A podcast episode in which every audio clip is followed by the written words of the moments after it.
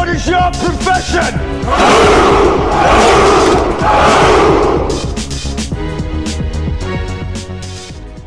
Welcome to OCR Audio with your hosts, Luke and Jack.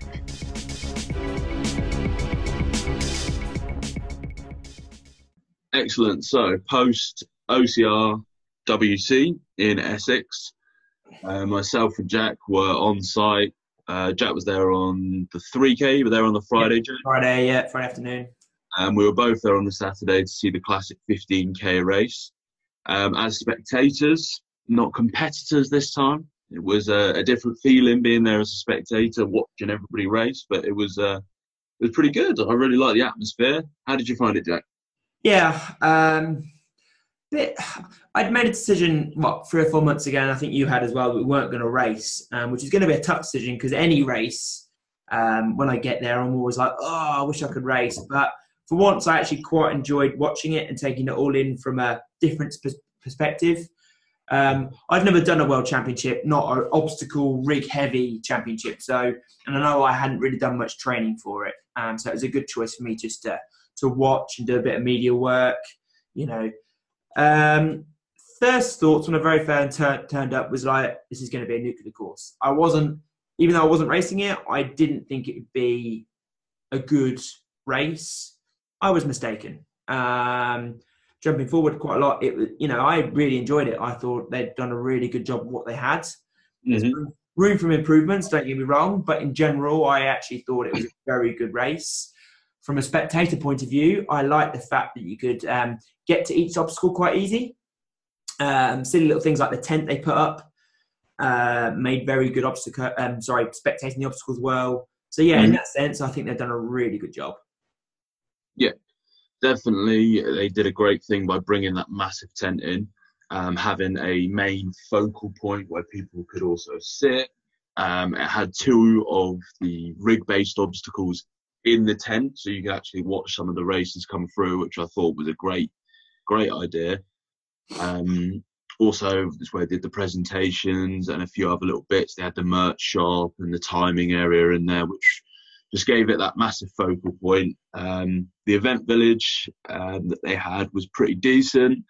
Um, warm showers, yeah. which a lot, a lot, of the racers were quite grateful for. Um, the finish line, right there at the entrance to kind of the event village, which was pretty epic. But all in all, the course pretty spread out, which was nice. Um, very flat, muddy-ish, but still quite runnable.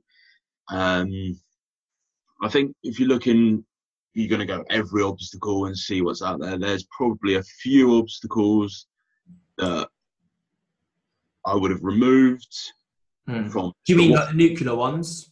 Yeah, but I guess it is based at nuclear, so they obviously wanted some of the obstacles in there. They are challenging obstacles, but are they of a standard? standard yeah, but this is this is the, the same old same old, is it? You know, yeah. again, it's talking about standards. I mean, what I yeah, I mean, like the death slide um, was in yeah. in it, and actually, I didn't hear too many people moan about the death slide.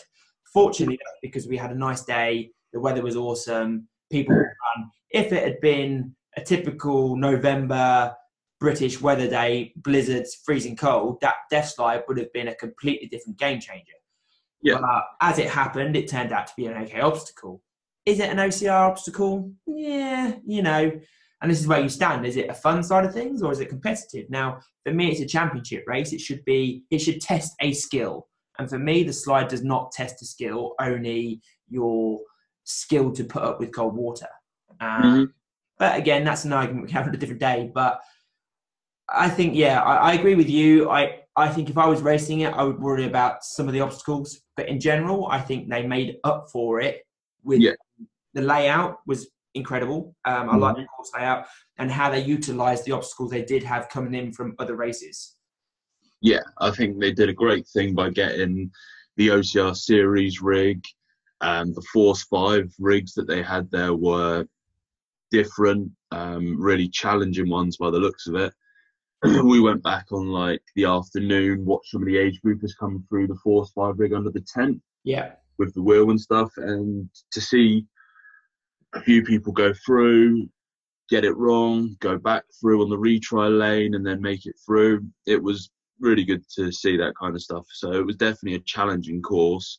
It was not a um, first time completion for everybody. I think quite a lot of people would have had to go back through and retry, but there was obviously a lot of people out there and it was differing conditions throughout the day. Uh, when the pros went off, it was bitterly cold in the morning. When I got there at about eight, I was like, "This is cold. I need a jacket. I need a jumper. This is England, freezing." Um, but then in the afternoon, when we went back round, I was walking in a t-shirt and it was quite warm. Yeah. So it was a it was probably one of the best weekends they could have done that race on because it was perfect weather. Um, and they did they did good. Overall, then you're looking at John Albon stormed to double victory again. Yeah. But from this second and third podium point of view in the pros, it was great to see other people than the general people who are on those podium positions come through. Yeah, a couple of Russians, a couple of Belgian guys. Tybalt, you know, OCR series champion. Yeah, Really um, well. Sergey did really well. The Russians. yeah. You had um, two Russian guys. One- One got third on the 3K. Um, who Sergei, I can't say his last name. Pellegrini, yeah. Yep, Sergei Pellegrini. Um, he is the Spartan Race European champion. Um, and they obviously came over to do the race, which was great to see. Um, and then there was another Russian guy who came second in the 15K, which was out of nowhere. Also, Sergey Silin, is it? Yes, Sergei Silin. Silin. Um, so yeah, these kind of guys who are obviously racing in Russia. I think they do a lot of the hero race. I think Um, they caught John out a little bit. I think um, I think John admitted that he wasn't expected to be pushed quite so at the end as much as he actually was. I think he took the foot off the gas a little bit and then realised he wasn't that it wasn't far off him. So then No. had to kick a little again. yeah, I think um, distance at the end was about 25, 30 seconds between John crossing the line and second and then Which third. pretty much from the last tunnels that you had to go under over the wall to the finishing line. So as long as you get to those tunnels first, you should have been okay. Yeah, and he was fine, but it was a yeah a much more competitive race at the end. But it was great also on the female side of it. You had um, Nicole Mericle won the 3K, I believe. Yeah, uh, that was a really, really good race to watch. Um, obviously, Lindsay Webster there. You think Lindsay, Lindsay, Lindsay, Lindsay. Next thing you know, bloody Rebecca Hammond having the season of her life Yeah. flies out the gates and has just got this incredible lead. And you're thinking, oh, maybe it won't be Lindsay Webster's day. um, the only thing that really, really let Nicole, um, sorry, let uh, Rebecca. Rebecca down was just her insufficient on obstacles. Like she's so, I think it's the experience. Like her running is top notch. It's incredible. But when she was getting to some of the obstacles, and I think this is a lot of the Americans are finding this, they weren't quite sure the best way to tackle some of the obstacles. The rigs, yeah, but things like Weaver caught a lot of people out. Like yeah, technique based on Weaver. Uh, the rings I know caught out uh, Ryan Atkins and, and Webster. Just little things like that. And you know, five seconds on each obstacle, someone like Nicole Mericle and Lindsay Webster is going to eat into that as they run, you know? yeah. Well, it's. I think some of the obstacles as well in America, kind of some of the international places, they don't have some of these obstacles, um, especially if your season has been generally Spartan races. It's very different to come to a very technical obstacle. You've got ninja rings, and you've got like a weaver.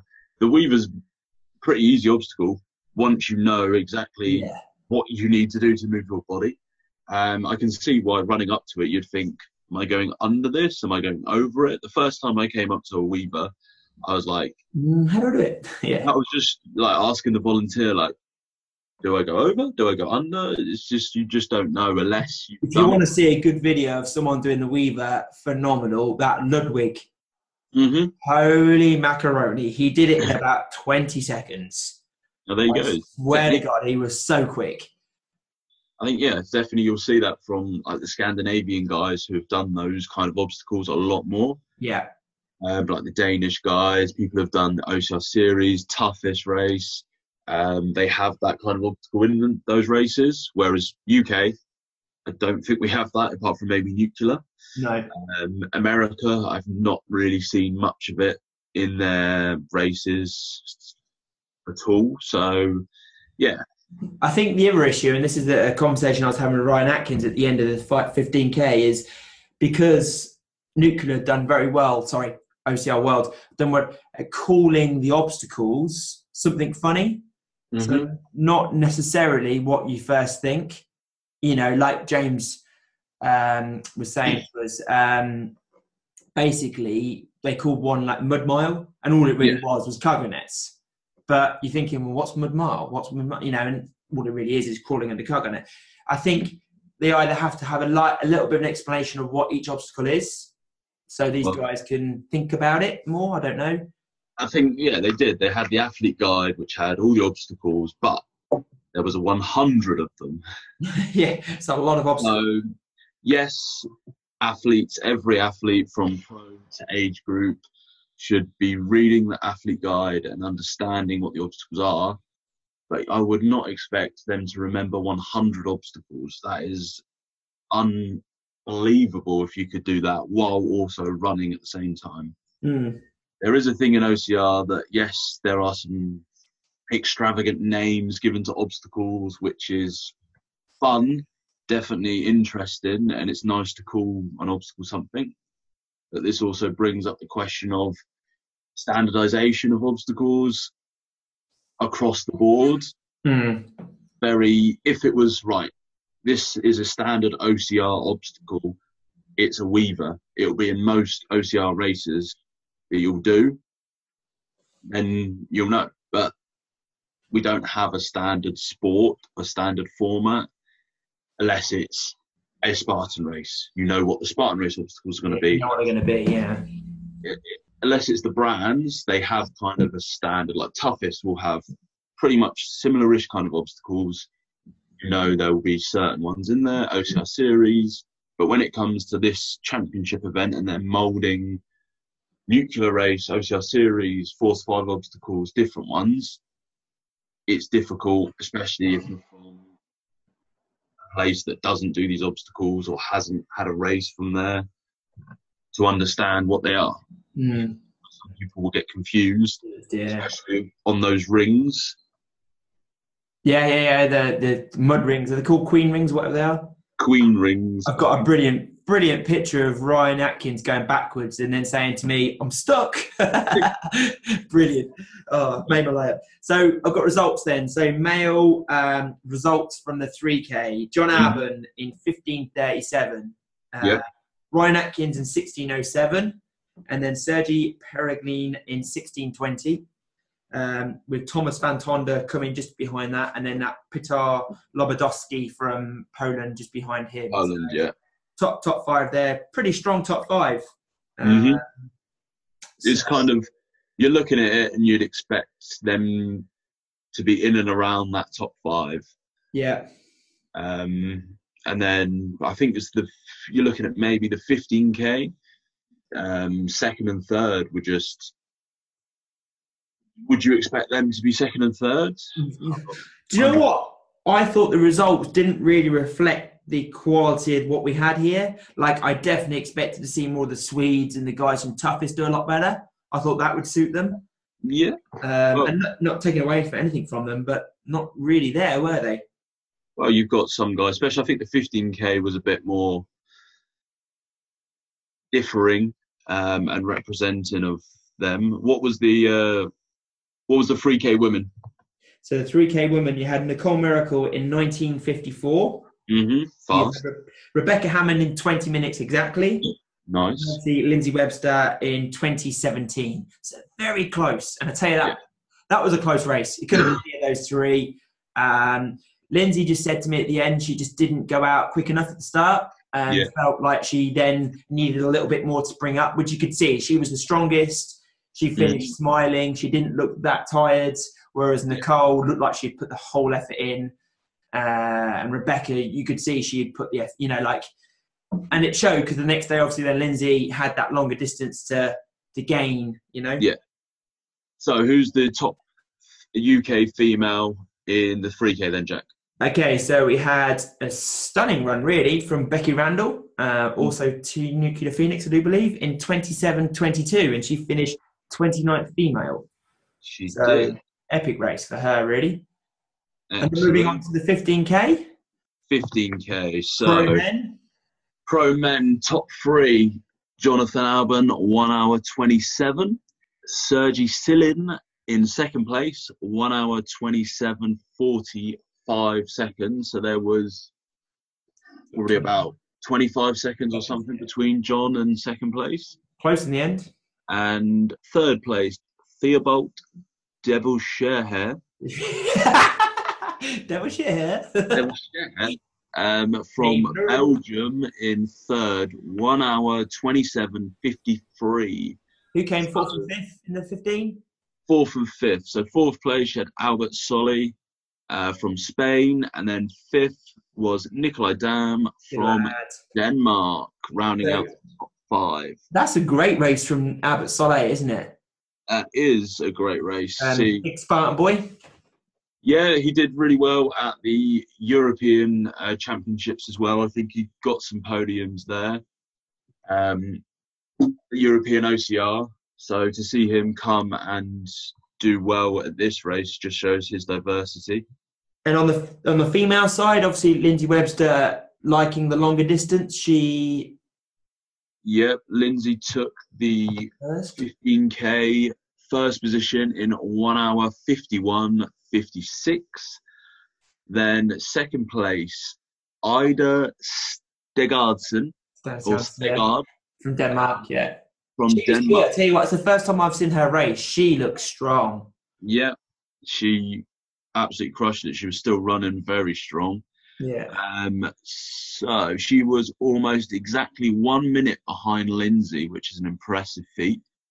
Um, in third place, you had Karen Carlson from Sweden in one hour 55 24. Um, fourth, Rebecca Hammond from America, and fifth place, Zuzana Kocumová in one hour 59 41. She's a great athlete as well. I'll tell you what, that Ida, she was she was on on skitch the same time as Lindsay, but Ida Mhm. came off skitch, and that's where she lost that minute. I really There do think if she hadn't come off skitch, that would have been a foot race to the finishing line. Yeah.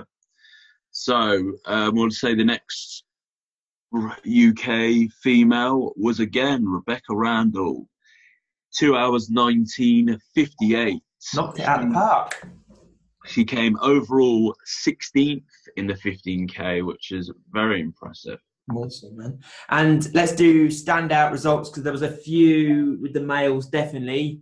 Yeah. Um, so in the in the pro wave, coming ninth overall, Daniel Corner from Team Nuclear Phoenix, an Which impressive, impressive epic. result. There seems to be a bit of a running theme here with Nuclear Phoenix doing well. uh, well, at, at their uh, home ground. Yeah. Um, and then look at the age groups, standout results. You had Tristan Steed taking the title for category 30 to 34. My age group. Uh, yeah, old. um, and then. you- Talking of old. What? the next category. Oh, yeah. Uh, 35 to 39, uh, James Burton, who we're going to have on the show in a minute. We're going to chat to James about his victory in that age group. that's a that's a great win as well, isn't it? And I That think those two guys, I think Tristan and James, if they had raced pro, they would have been top fifteen. Which, let's be honest, is a Yeah. great great effort, isn't it? yeah, real impressive, uh, impressive feat from both those. In the uh, 40 to 44 category, um, UK was well represented in this one. Um, Jason Burgess taking the win, and Dave Rogers taking third place. Crikey, those two are machines, literally, aren't they? Yeah, double podium on that one. Um, we'll pop over to the female side of it and see what we've got on their thing. So, females age group, a um, couple of standout results from this one. Um, I'm just going to find the lady's name. And so, in third place, Monique Monique, yeah. From from Phoenix. Nuclear Phoenix. She was third in the 18 to 24 category. Was so, she? yes, uh, epic podium for her. She should be very happy with that one. Um, and then we will see any other stand-up results We've from. the female side, but you've also got the male side. You've missed one. You've missed um, oh, bloody hell, I forgot his name. Alf. Oh, from the younger ones, we were focusing on the veteran category. Let's go back to Alf. Yes, so Alfie Powell, third position in the 13 to 17 age category. Yeah. Um, excellent, epic result for him. I know he came fourth in the 3K the day before, so to jump on the podium on the Saturday is amazing. He raised his little legs off. He did. He gave it everything. Seen him at the finish line. He looked like he had gave it everything. So that was good. So before we go to the break then and introduce James, um, last word on OCR World Champs. What would you do differently next year if it's there again? What would you like to see? And are you going to race it? Has it made you want to race it? Well, I don't know. We'll have to see next year. Ooh. Um, what would I do differently? Um, I would really like to see OCR World Champs have a on the day live feed Right. like they do at Spartan. Yeah. Um, I think the course, if it's going to be at Nuclear, you can't not have some of the nuclear obstacles. It's the venue. There are some pre-made obstacles there. Um, a few of the obstacles to myself are not championship ones, but it's not my race, so it's down to the RD. Um, but yeah, to add add something in on the day, live feed, uh, maybe a big screen in the village, um, a few people out like they do at Spartan, following the athletes, um, and then some commentary for the race. Yeah, I think I'm with you on that. I agree there. I also would say it'd be quite cool, like you were saying, to bring this atmosphere up. So Mhm. more of a world champ race. I just felt like although there's a lot of people there and the rigs looked cool and the temp was good and it just lacked a little bit of a buzz. And I don't know what that was, but it, I don't know how you achieve it. Um, but maybe, maybe I don't know. Did they have music? Was I? They had music in there a little bit. Yeah. There's something at the finish line, I'm sure. Yeah, I don't know. Just it just lacks something, and then maybe like you were saying, and we talk about this with James later. Maybe it's because the venue is is nuclear. It is it's Brentwood. There isn't. There's no ski resort. There's no there's no amenities. There's no big shoppings, and you know it literally is just a field. And I think they It's- made the best they could out of the field. Yeah, I think they did excellent with what they had. It's very hard. Um, a lot of the other championship events have been staged at a resort, t- generally a ski resort, um, that has generally people staying in the location. There's shops, there's places to go out and eat and drink afterwards. I think when I went to Tahoe, most people were staying around that area. They stayed, they went out and ate, they drank in the facilities that were quite close to the event. Um, most people in Essex were staying in hotels about 30 minutes away, maybe a little further. Um, some were staying next to the Sugar Hut. So, Ryan Atkins. uh, he, he sent me a message. He sent me a message that night. It was like, "Why is everyone tangerine?" and welcome to in loafers. And in loafers. And And in I just sent him back, mate. That is Essex. Yes, yes, yes. But when I realised he was staying up near near the sugar hut, I just thought, "Oh no, he's not going to get any night's sleep." And he didn't. Him and Lindsay did not get any night's sleep. It's brilliant. Yeah, so they did great with what was available. Um, yeah, from a personal point of view, adding in a live feed with commentary, I think would make it another level, especially with the Pro Wave. And and Jack and Luke doing their media would be epic, wouldn't it? Oh well, who wouldn't want to go that far? Face for radio. um, yeah, excellent. So we're going to chat to going to chat to James Burton next uh, about his epic victory in OCRWC. awesome.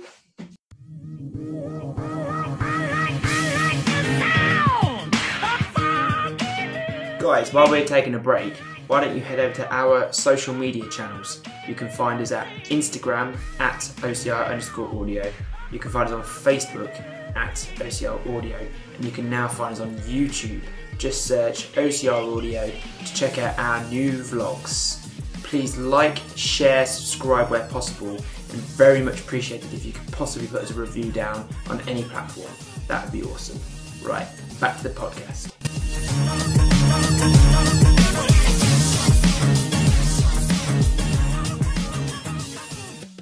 Right, so we come back from the break. We are joined by James Burton. James, how you doing? Good guys, how you doing? Excellent, thank you. Good, I'm thanks. James. Better than you. Well, not not as good as you, should I say? Ah, no, I'm still buzzing, and I'll be honest, it's uh, it was a pretty amazing weekend. Everything went to plan, and uh, yeah, to pull it off on the day, pretty pretty pleased with myself. No, you had uh, definitely one of the standout results of the weekend for sure. Um, in the 15k on Saturday. So looking at times, obviously one hour 38.14, champion of the 38 39 category. I'll be honest, James, I didn't know you was that old. Uh, Young face, so bit of a receding, hairline, but uh, yeah, so you got the baby face, but um, yeah. So champion of that age category at the world champs must be pretty pretty chuffed. Still buzzing. yeah, still buzzing. I think um, it kind of was a perfect time. I only turned 35 in August, so Oh. it was kind of a it was the time to, to time to do it. Uh, and I came eighth in the age category in Canada last year. hmm So I knew it was achievable, but then I also looked at the time difference I'd have to make up to Yeah. get to first. So I knew it was kind of be a, a long year ahead of, of training. So So was that the was that the goal since Canada last year? Age group podium at the UK OCR WC. yeah, absolutely. I sat, sat down with uh, Sam Winkworth, my coach, in December, and Mhm. that, that was the goal, age group world champion. And yeah, so it kind of when it, when I actually finished crossed the finish line, I realised I'd done it. I was like, oh wow, we did it. Nice. That's epic when a goal. Uh, comes Yeah, to- absolutely. Was there especially the in your start line, James? Was there anybody you recognised from last year? Uh, not from last year. Um, there was um, Luis uh, Barbe, a Spanish guy. I know he's done pretty well in OCR series and normally runs elite, so I was kind of watching out for him. Uh, There's also uh, Daz and Nick Day, Nuclear Phoenix. You know, Yeah. those guys are pretty strong. Mhm. Um, other than that, I didn't really know any know any other other racers really. So I was just trying to my my tactics was to get out early. We had the uh, rec bag carry pretty early on, Mhm. so I wanted to get to that uh, as in a stronger position as possible. I think I was third or fourth by that point, and then really just run my race and just keep going. So um, yeah, kind of was in in the podium spot uh, from for the first seven k. Uh, was going through everything pretty well. Uh, got to the stairway to heaven, uh, which was probably one of the trickier obstacles. It's very easy to miss that transition, um, and then got across that first time. And then um, after that, there's a nice little kind of nuclear section of about five or six obstacles, all very doable, but you know you need a little bit of agility. And I, I managed to take first there Mhm. and from there, yeah, last I think seven k in first, and it was like just having to tell myself, don't start thinking about the position now. Keep going, keep focusing, because it's Focus. so easy about fifty obstacles to go at that point to make a mistake and uh, and lose your position. No, but excellent stuff, man. Took it in, and I think looking at the times from the other guys, you were a minute ahead of second place and about two minutes ahead of third. So Yeah, Smashed it. pretty convincing, excellent victory time. So from last year doing Blue Mountain to this year, Essex, UK. What do you think the differences were like from the race? Obviously, there's There's a lot. Yeah.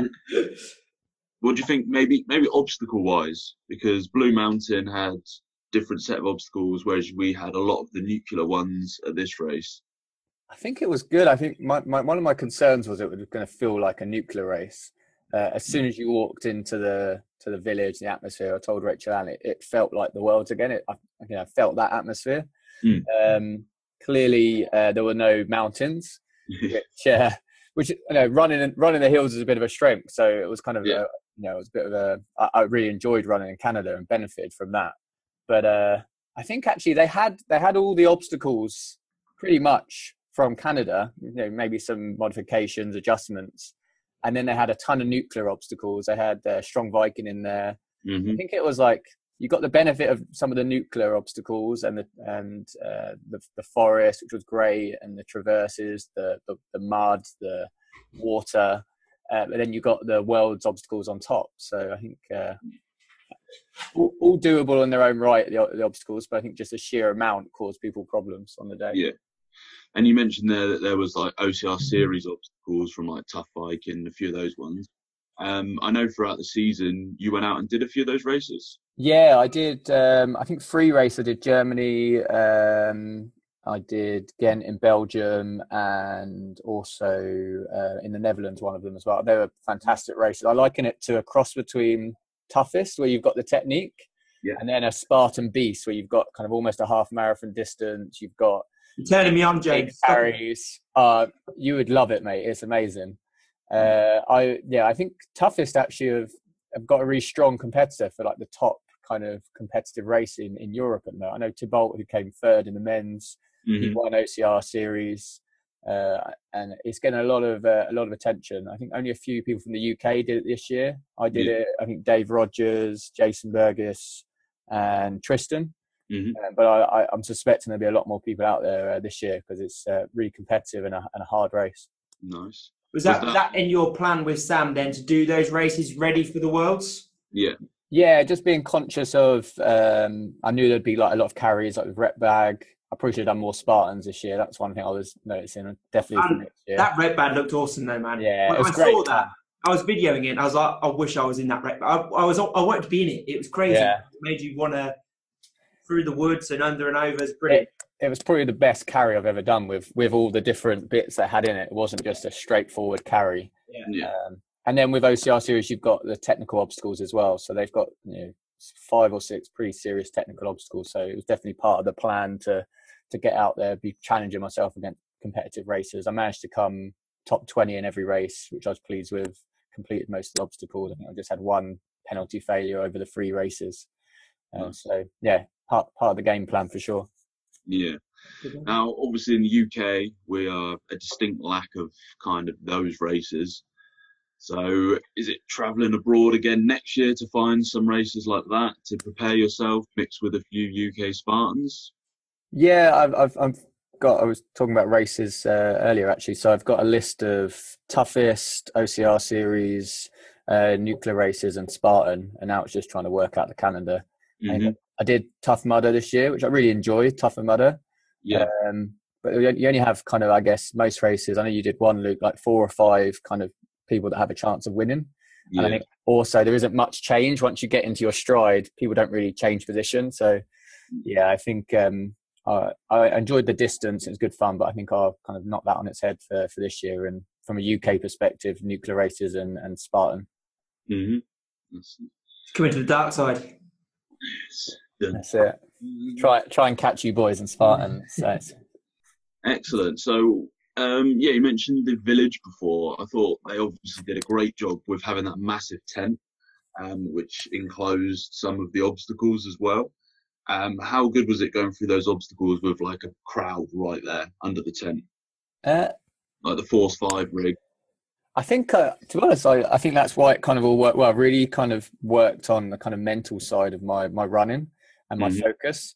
So I kind of heard noises, but I was really in the zone. I think that's kind of where it all came together, just flow. So I didn't really notice. Yeah, I was going to say, uh, you where it sound, like was. you, you sound like you were just going to say, 10? What 10? There was a tent. but it was wicked for as a spectator and you know being in there watching um it was really set up well. You got to see most of the big technical obstacles um yeah as as a spectator. Um and actually then on the on the sunday when i did the team race and maybe my, my mindset wasn't quite the same as saturday it was it was probably the opposite that i was uh, more conscious of those people at that point. But uh it's uh, it's a great kind of setup they had so they did really well there So, what was your favourite obstacle on the race? You pick one. Um, favorite obstacle. My favorite obstacle is not necessarily a hard obstacle, but I just love doing it. It was um, the isotope to Dragon's Back. because I've got like I know it's a it's a real kind of uh, mind fuck for people basically in terms of uh, you can see people stuck there, but I've got no issues with height, so it's just like jump, jump, jump, jump, and just flow for the obstacle, jump down the fireman's pole, bam, bam, bam, bang. Nice. Um, I love all I love all the technical obstacles like the Vagan Saga and things like that, but I think that's my favourite obstacle. It's just so much fun as as well. what was the worst obstacle? that's easy as well. um, it's the I think they called it Miles Mud, which if you've never ever done nuclear races, it's about um, five or six net crawls in a row. Yeah. So the trenches. Uh, you've got the trenches first, which are horrible, and then you have the the near the monkey bars. Yeah. near the monkey bars. Exactly, it's just horrible. It's just like they make it really tight. You're crawling, your knees are getting cut up. Lovely. It- It's no fun. Uh, I enjoyed uh, skipping that on the charity race. I was like, I'm, I'm not doing this. I don't need a I back. like my knees.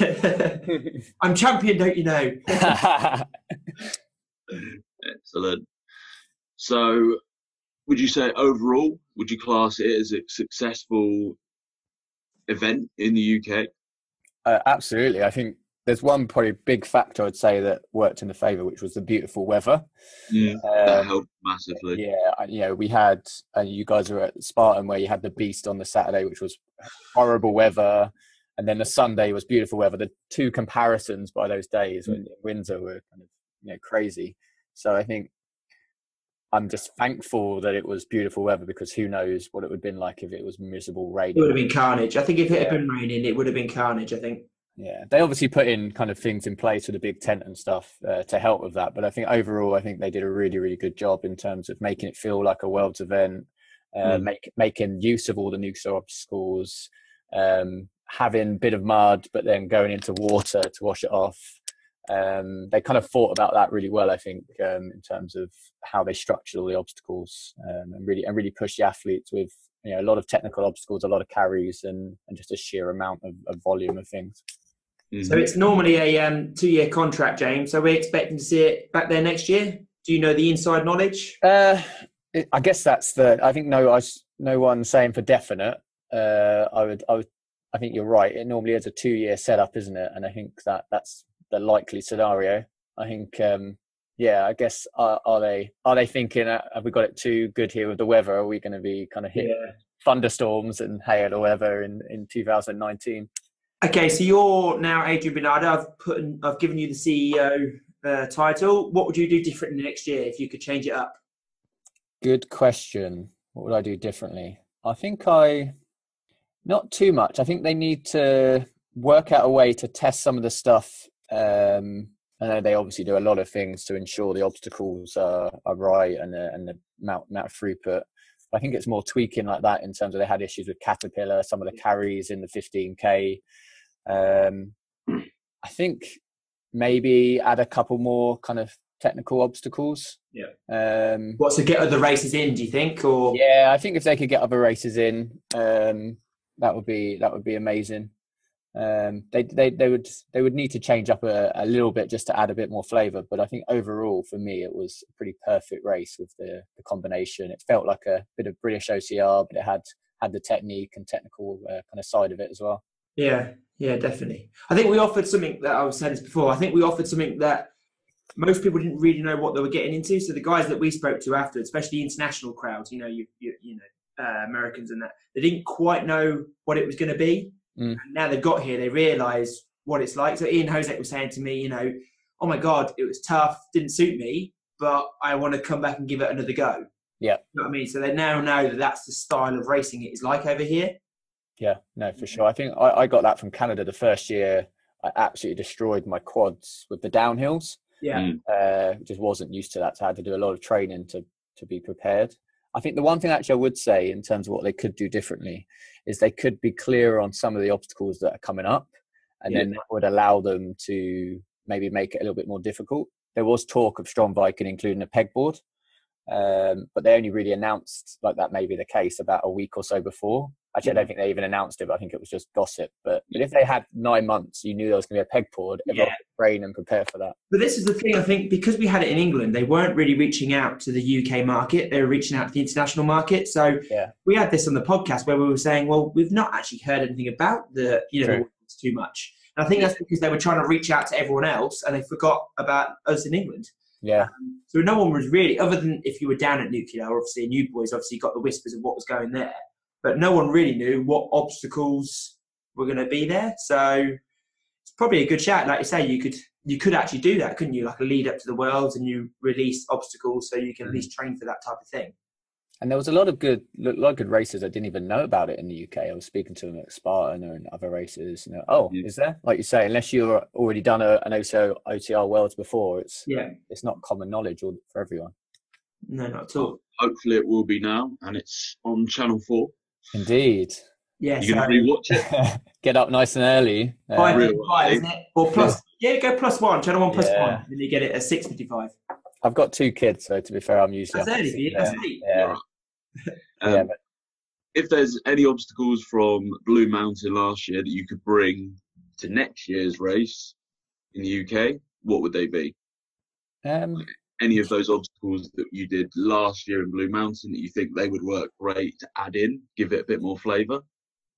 yeah, I'm trying to think of the obstacles that weren't there. Um, most of them were. I know Urban Sky wasn't there, but then they had that from Strong Viking. Yeah. Uh, the floating walls were awesome. Yes, that's the one. That's the one I loved in Blue Mountain. That was great. I was. Oh, yeah, I definitely missed that floating walls. That was that was a, a bit like uh, the um, Dragon's Back, where it's doable, but it's just so much fun just going through it. And yeah, Yeah. so that was a shame to have missed that one. I think that would be an excellent kind of spectacle obstacle near the end. They did really well in the team event actually, uh, because usually the team event, the strength is just literally a rep bag, Yeah. and the um, final bit together, you just go up a wall.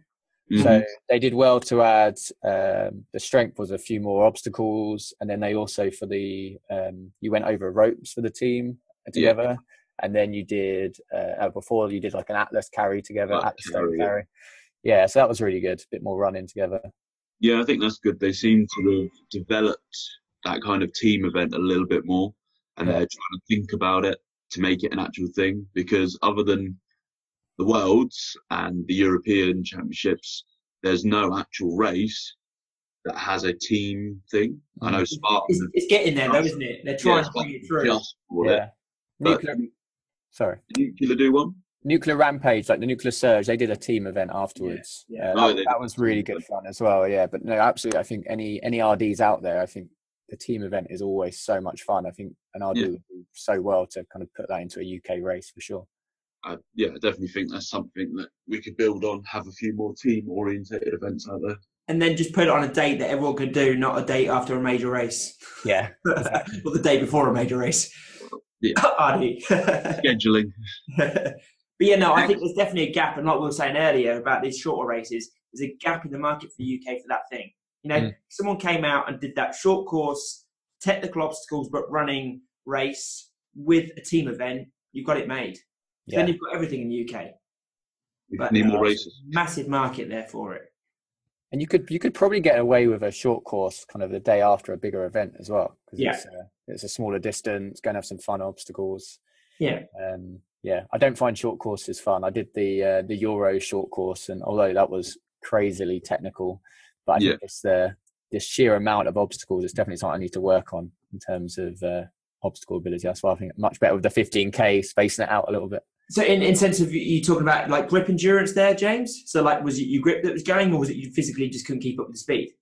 Uh, for the Euros, it was it was grip endurance. Mm. Yeah, it was just um, you know twenty meter rigs, one obstacle after the other. It was crazy. Um, and just then, I guess trying to get the heart the heart rate going with the um, the running. I think on the team event when I did technique, yeah, it was pretty. It was I think it was mindset. I wasn't really my head wasn't in it, but it was also again just obstacle after obstacle, try to run out as fast as you can, and then you just then you just slip on an obstacle and then you're out of the The, unless you train like that, that's not going to be your game, is it? yeah yeah You know, Yeah. I, was, I was talking to one of our guys we have on the show quite about Leon, and he was like, "No, I'm all about the 3K." And literally, the last training for the last three or four months for him has just been obstacle, sprint out, obstacle, sprint out, obstacle, sprint out. Whereas, whereas his training partner, who's been to the 15K, has been a little bit different. You know, Yeah. rep bag, run a bit more, come in. So yeah, it does really change your training and how it has to be, I suppose. yeah no definitely definitely Unless uh, yeah, the guy just you know rocks up and obviously he trains, but he just trains uh, a bit bouldering, a bit of running, and then goes and Yeah. smashes it, right? what he wants. It's quite funny. though. There's a section on the 15k where I was filming him, and he'd just come off what I call giraffe, but Lagaff, and um, he looks like a giraffe. As he came off that, he went, "Oh, my, my grip's going." And I went, "What on your shoes?" And he went, "No, no, my hands." And then he was like, "Don't worry, I'll just run a bit quicker." So literally, he just put a pace down, and how can you have the ability to do that? So literally, because his grip was feeling a bit tired, he just picked up a pace and he got that gap just by running. Mm. Like, how nice is that to have that in the bag just to go, you know what? I'm not feeling so clever. I'll run a bit faster. Yeah, I mean, he he sort of came in, and I know it was close in the end, but in general, he was he was. Although he was said he was struggling, he, he I think he knew. yeah. I think he it took him a couple of times on sketch, didn't it? And Yeah, I think he, he was time. laughing and joking about it. Yeah. but you know. So let's come away from OCR Worlds and let's talk future. Well, the rest of this year, what you got planned, James? So I've got yeah, I've got uh, a free race, I guess, in the build up. So I'm doing Challenge Cup in a couple of weeks. Oh, are you okay? Yeah, so that's going to be fun. Well, that would be interesting because they'll see if they take a Worlds vibe on that. I don't know if the obstacles will still be there. I don't know if they'll use. I, I think potentially some of them will be there, yeah, because because obviously it's only two weeks from from the Worlds to Challenge Cup. Yeah. So they they can't really change the course. No. So I'm hoping uh, things like Skull Valley and, and stuff will be in there, which will be good fun, and it will be a 12k race as well, so it's going to be you know, even more obstacle dense. Yeah, yeah. Um, and then um, yeah, that will be a lot of fun. I'm looking forward to racing with uh, my new team on that Nuclear Phoenix, and then um. I'm I'm doing uh, Muscle Acre Mudslog, Yeah. Mhm. uh, and that's again another cold race. I guess I've never done that before, but starting to build up to Spartan Iceland in uh, December, Ooh. which I'm pretty, pretty petrified about, to be honest. Running for 24 hours in uh, in the dark. Bearing in mind you're the sort of guy that gets cold in the middle of the summer, Yes, um. I'm a little bit petrified for you, to be honest with you. I think um, I checked. There's not really water, up, so I just need to dress well. Uh, Yeah, get the I right think it's kit. just bitter, bitter cold. Yeah. But what's the uh, what's the aim for Iceland then? Have you got one? Well, I'm doing it. I'm- yeah, survive. I think Number one. like my training, like my focus training is only going to restart now, so I'm not necessarily going to have the legs. Um, but I think at least get to 50 miles. Um, Yeah. I'm doing age group, um, so just push it as hard as I can and, and just have some fun. Really, I just I think I want to see the Northern Lights, so I'm just hoping that happens during the race as well. Um, yeah, nice. That'd be cool. Uh, and I hope uh, I hope John does a trifecta, uh, uh, and then he's out there as well because it'd be good to see him going around. Yeah, that'd John's be a- definitely going to Greece. Definitely going to Greece. So if he wins that, he'll definitely be at Iceland. Yeah, for sure. I think um, this whole kind of business with Killian's a bit crazy as well. It's like, come on. I Yeah. think I, I listened to your podcast earlier, and like John's absolutely right. Uh, qualifications to to keep the standard high, not to like prevent the Yeah. top racers Yeah. racing. But that's the problem. There is no there is no written rule, is there? So Yeah. Killian's trying to say that there's a written rule that John can't do it because he hasn't qualified. But hold on, the guy's a world champion at this distance. I think he qualifies for it. Absolutely. Um, but we'll see. We'll see. But I think he'll definitely be out there if he can be.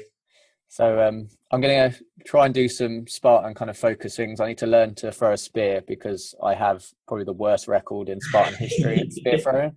I know that. all need to- I've thrown 13 spears and I've only landed it once.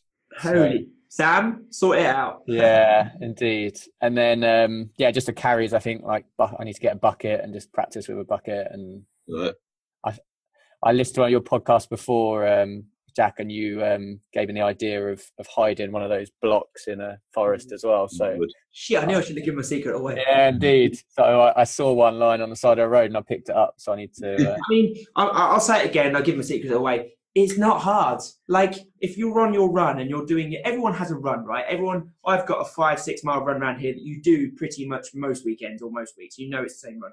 Hide something in those where, wherever. Hide. Maybe not down the concrete road. Maybe that might not be a good idea. But if it's woods or trail or whatever, hide something and just take it for a run. When you're feeling knackered and you're three mile, four or five mile in, pick up the bucket, pick up the cinder block, carry it. You know, you'd be surprised.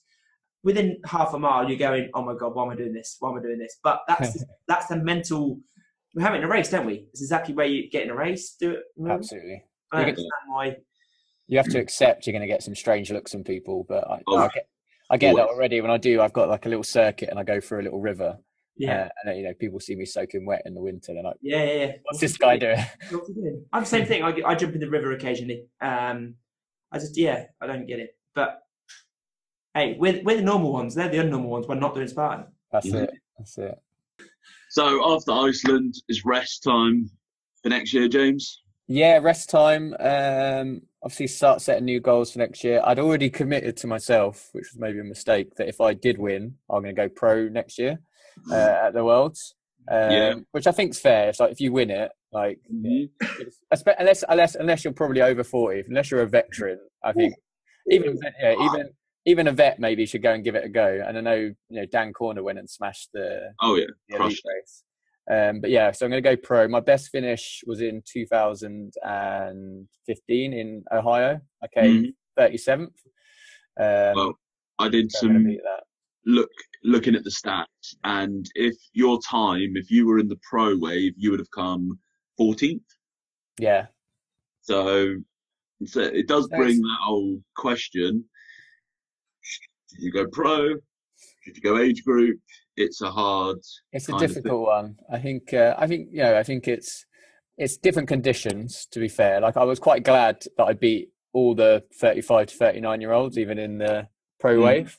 Um, but then you know, uh, who's to say that if I was running at eight o'clock when it was colder, um, I think there was maybe a couple of additional carries in the pro wave. Um, who who knows what would have happened in that circumstance? But I think um, yeah, for me, um, I'm, I've I've won the the the age group. Now let's go pro. Let's try and beat 37th. It'd be nice to kind of push that down further. And uh, Nice. it's good to say your ex position in the world. So, Hmm. and I think um, I'll keep being very envious of um, the Spartan Euros as well because they're in some beautiful places. So I'm going to try and get to that wherever that is next year. Do well. Come next year. Yeah. Ooh, where's it going to be? Any any ideas? Yes. Not in Europe. yeah. Yeah. No, we don't know. Speak, speak to you um, no, that's good. back to your team, James. You mentioned it there. So you've joined Phoenix this year. Yeah, and yeah, kind of a couple. yeah, a couple of weeks before the Worlds, um, you know, I, I had some great, great fun run, running for Mike's gym, um, but unfortunately that kind of all kind of folded. And um, yeah, um, I was chatting with uh, the Phoenix guys. Always kind of always spent a lot of time with them. They were great guys, and and they invited me to join the team, uh, which I was privileged to accept. And it's been good. Last couple of weeks, uh, you know, training a couple of times and getting to know them more. And uh, yeah, it's a strong, strong team, and got good breadth throughout um, age groups, um, and then the, the, the girls are amazing as well. So I think um, hoping to to push on and, and give uh, Mustard Machines a run for their money next year as well. Yeah, no, for sure. The Sure. rivalry. Will you use their place to train then, James, over the winter? Yeah, absolutely. It's about it's about an hour and ten from where I live. Okay, so it's not too bad. yeah, try and get there as much as possible. Uh, get to Wild Forest. Um, yeah, get you know get as much specific obstacle training as possible. Really. Hmm. And what? Just you mentioned him already. This Dan Corner. What do you think of him? Do you think he can be a, a force to be reckoned with next year? Yeah, I think so. And um, it's amazing. He's obviously pretty strong from the kayaking. Yeah. uh, he's done. Um, but he's, it's it's funny kind of seeing on some of the WhatsApp kind of chats in the group. He, he literally is learning obstacles and like it's Yeah. like okay, I do this and that, and it's like, but you know, I think he was ninth, wasn't he? And Yeah. he's amazing. He's he's So he's learning fast. learning very fast. He's very very competitive, so I think he's going to really push on. I think he's just got a lot of experience in that sort of championship, whether it be with Yeah. triathlon, duathlon. He's just got a lot of experience with being there. And I've noticed when I've spoke to him now quite a few times, nothing fake, a bit like John, no pressure. Yeah. No pleasing. He didn't even know. So he was coming over the finishing line. He came over that last wall and he turned round to come down backwards on that last wall. And Thomas Van Tonder, who is uh, South African champion, you know, top, top, top athlete, jumped off the top of the wall to beat him into eighth. And I was like, Dan, you like you were ahead of him. You were at the top, just sprint. And he was like, Yeah. Do you know what I mean? He didn't Yeah. even know. He did, like he, and this is what we were saying at the start of the conversation. No pressure means good racing because you just got you just you can just do your own thing. And to me, it just sounds like he's doing that. He's you know he's found a new sport that he, he's obviously quite good at. You know, he's learning, he's enjoying it. Um, the only thing I would have say is his age. Can he? Can he? Is he strong enough to continue? What I mean by that is, look, look, come on, James would say, when we get to thirty, you don't heal as quickly, you don't recover, you don't injure, you know, injury rate comes up. Can if he can maintain and stay fit and healthy, boom, why not? But yeah, he's, he's for sure he's going to be one of the best racers in the UK. I guess the question is, can he transfer that to like a world stage? And Yeah. top, Yeah. top 10 is pretty impressive, let's be honest. But sure, like to really sure. push on. But um, yeah, looking forward to learning from him as well as part of the team. Uh, so Mhm. he's achieved a lot already. hmm, that's good, man. Excellent. Thank you very much, James. We'll uh, we'll leave it there. But it's been thank you for taking time out. Where are you in Sweden? Did you say? Yeah, Sweden in Stockholm. Yeah, Nice. just, uh, So back to work now in Sweden. back to work. Yeah, and then I'm flying back tonight. And uh, yeah, I guess uh, training starts again uh, at the weekend. Nice. Awesome. Awesome. safe Thanks for having me, travels, guys. No worries, James, and we'll um well, well hopefully see you out in Iceland. Yes, And we'll definitely Forward be uh, cheering you on for sure. nice one. All right. Thanks a lot, guys. Cheers, James. Thanks, man. Yes. Like, Take care. Bye. Spartans! What is your profession?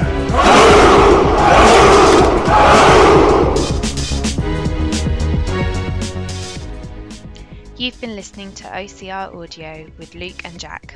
See you next time.